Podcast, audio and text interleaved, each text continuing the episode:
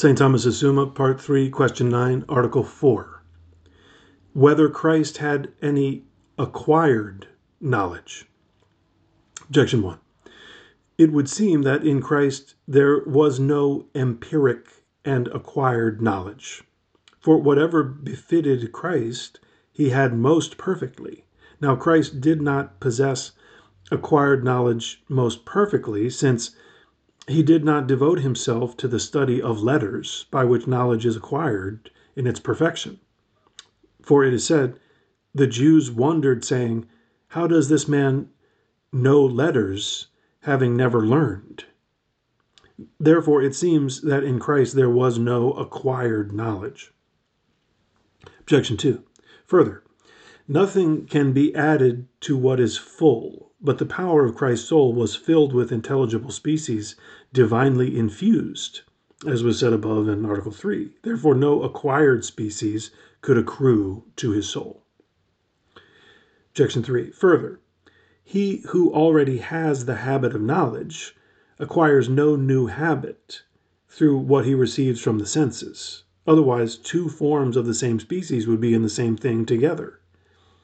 But the habit which previously existed is strengthened and increased. Therefore, since Christ had the habit of infused knowledge, it does not seem that he acquired a new knowledge through what he perceived by the senses.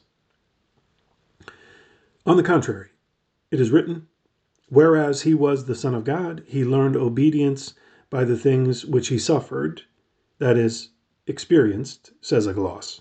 Therefore, there was in the soul of Christ an empiric knowledge which is acquired knowledge. I answer that.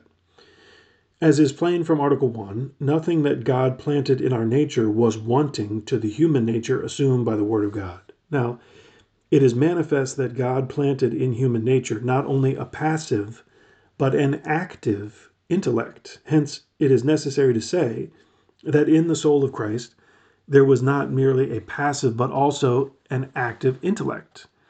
But if in other things God and nature make nothing in vain, as the philosopher says, still less in the soul of Christ is there anything in vain. Now, what has not its proper operation is useless, as Aristotle says. Now, the proper operation of the active intellect is to make intelligible species in act by abstracting them from phantasms. Hence, Aristotle says that the active intellect is that whereby everything is made actual. And thus, it is necessary to say that in Christ there were intelligible species received in the passive intellect by the action of the active intellect, which means that there was acquired knowledge in him, which some call empiric. And hence, Although I wrote differently in my commentary on the sentences, it must be said that in Christ there was acquired knowledge, which is properly knowledge in a human fashion, both as regards the subject receiving and as regards the active cause. For such knowledge springs from Christ's active intellect, which is natural to the human soul. But infused knowledge is attributed to the soul on account of a light infused from on high. And this manner of knowing is proportioned to the angelic nature. But the beatific knowledge, whereby the very essence of God is seen, is proper and natural to God alone, as was said in the first part. Reply to Objection 1. Since there is a twofold way of acquiring knowledge, by discovery and by being taught, the way of discovery is the higher, and the way of being taught is secondary. Hence, Aristotle says, He indeed is the best who knows everything by himself, yet he is good who obeys him that speaks aright.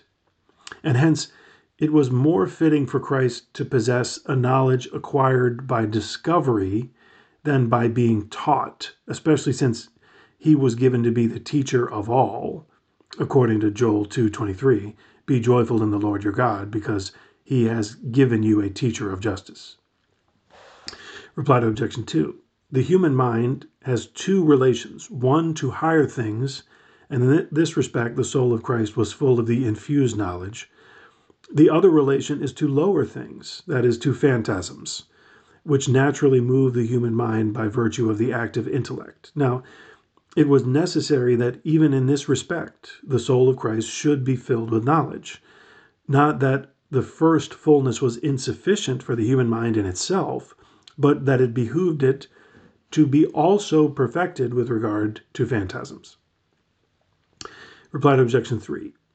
Acquired and infused habits are not to be classed together, for the habit of knowledge is acquired by the relation of the human mind to phantasms. Hence, another habit of the same kind cannot be acquired. But the habit of infused knowledge is of a different nature, as coming down to the soul from on high, and not from phantasms. And hence, there is no parity between these habits.